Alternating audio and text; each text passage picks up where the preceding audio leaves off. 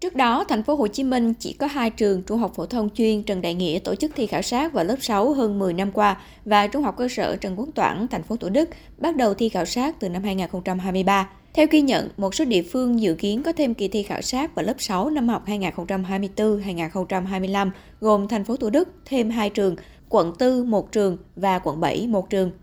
Ông Nguyễn Thái Vĩnh Nguyên, trưởng phòng giáo dục và đào tạo thành phố Thủ Đức cho biết, Năm nay, Phòng Giáo dục và Đào tạo thành phố đang xây dựng kế hoạch có thêm hai trường là Trung học cơ sở Hoa Lư và Trung học cơ sở Bình Thọ tổ chức thi khảo sát đầu vào. Nếu được thông qua, năm học 2024-2025, thành phố Thủ Đức sẽ có 3 trường tiến hành thi khảo sát vào lớp 6. Đề thi sẽ được biên soạn độc lập với đề thi vào lớp 6 trường Trung học phổ thông chuyên Trần Đại Nghĩa.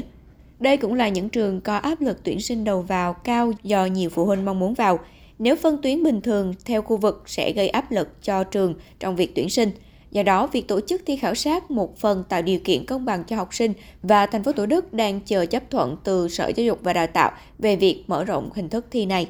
Với đề thi, ông Nguyên cho biết mức độ kiến thức không phải như thi vào trường chuyên, đáp ứng được việc theo học chương trình tiên tiến có tiếng Anh. Dù cấu trúc đề có thể tương tự, nhưng mức độ không phân hóa như thi vào trường trung học phổ thông chuyên Trần Đại Nghĩa. Ông Nguyên nói ra là phụ huynh yên tâm là không cần thiết là phải cho con em mình đi luyện thi cái kiểu như một số thông tin quảng cáo là luyện thi Trần Đại Nghĩa vân vân thì cái đó là không nên bởi vì là năng lực của các em là đủ để tham gia kỳ khảo sát này rồi chứ không có cần thiết phải căng thẳng làm gì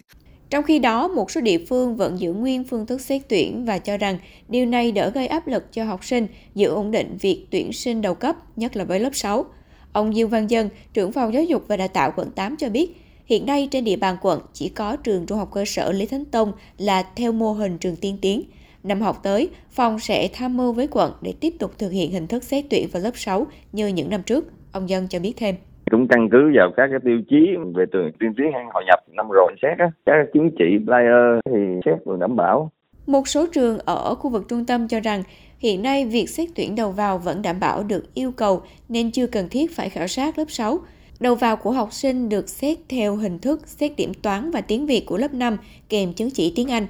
Ông Cao Đức Khoa, hiệu trưởng trường trung học cơ sở Huỳnh Khương Ninh, quận 1 cho biết, là trường theo mô hình tiên tiến và mùa tuyển sinh đầu cấp này trường vẫn xét tuyển dù hàng năm vẫn có áp lực đầu vào.